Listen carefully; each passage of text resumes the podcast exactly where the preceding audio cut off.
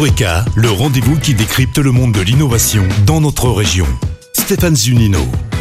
Bonjour à tous. Le design thinking, ça vous parle? Eh bien, je vous invite à en savoir plus sur cette approche de l'innovation centrée sur l'humain en vue de réaliser des services ou produits innovants. Avec moi, Philippe Vessac. Bonjour. Bonjour. Le responsable innovation de Groupama. Philippe, cette approche n'est pas récente, hein, le design thinking, et pourtant on a l'impression de la découvrir que maintenant. Pourquoi? Alors, c'est une méthode euh, qui a été imaginée en, dans les années 80. Ouais. On emploie le terme de design thinking ou de pensée design. Et en fait, cette méthode, elle va nous permettre d'enlever nos biais cognitifs. C'est-à-dire, on croit que des clients, des prospects seraient prêts à acheter un certain service. Fin de compte, on va l'imaginer et c'est le terrain qui va nous dire si c'est vrai ou si c'est pas vrai. L'idée, c'est d'apprendre de son environnement. C'est pour ça qu'on emploie une phrase fabriquer pour penser. On pense pas et on fabrique, on va fabriquer pour penser. On va fabriquer quelque chose, l'amener sur le terrain et récupérer les retours.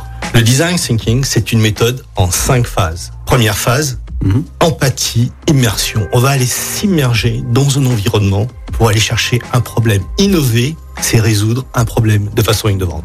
Deuxième phase, on va définir le problème. On va être sûr que ce problème, c'est vraiment un problème de société, un problème à résoudre. Troisième phase, on va chercher les nouvelles idées permettant de résoudre ce problème qui a bien été défini. Mhm. Quatrième phase, on va faire un prototype pour l'amener sur le terrain, pour faire parler les gens avec ce prototype. Et cinquième phase, la phase de test, on va bien vérifier qu'on gagne de l'argent.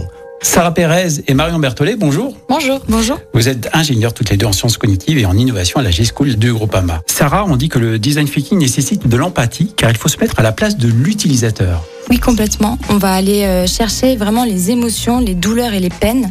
Ça, nous, ça nécessite de se mettre dans une posture euh, empathique. Euh, dans les sciences, le, le rôle et le pouvoir des émotions est très fort puisque on va s'embarquer beaucoup plus, on va être plus sensible. Ça va jouer aussi sur notre motivation. Forcément, de voir des agriculteurs euh, euh, dans la peine et dans la douleur, on va peut-être être beaucoup plus motivé à trouver une solution pour les aider. Euh, cette, cette approche du design thinking est donc centrée sur l'humain et une des sous-caractéristiques des sciences cognitives, c'est l'ergonomie cognitive qui peut être soit centrée sur le produit, donc je cherche à produire une nouvelle chaise par exemple, Oui. soit centrée sur l'utilisateur tel que le design thinking, c'est-à-dire que je me focalise sur les agriculteurs et ensuite je vais aller explorer des, des solutions pour eux. Marion, c'est pas antinomique d'être utile et en même temps, comme l'a dit Philippe, de vouloir gagner de l'argent? Malheureusement, euh, dans le monde d'aujourd'hui, euh, il nous faut de l'argent pour, euh, pour créer. Ouais. Et donc, il est absolument nécessaire euh, de- de- d'avoir de, l'argent et de faire de l'argent avec nos projets pour pouvoir les perdurer et les, les améliorer tout au long, tout au long de, la, de la vie des, des produits. Merci beaucoup. Merci. Au revoir. Écoutez votre radio Lyon Première en direct sur l'application Lyon Première, lyonpremière.fr et bien sûr à Lyon sur 90.2 FM et en DAB+. Lyon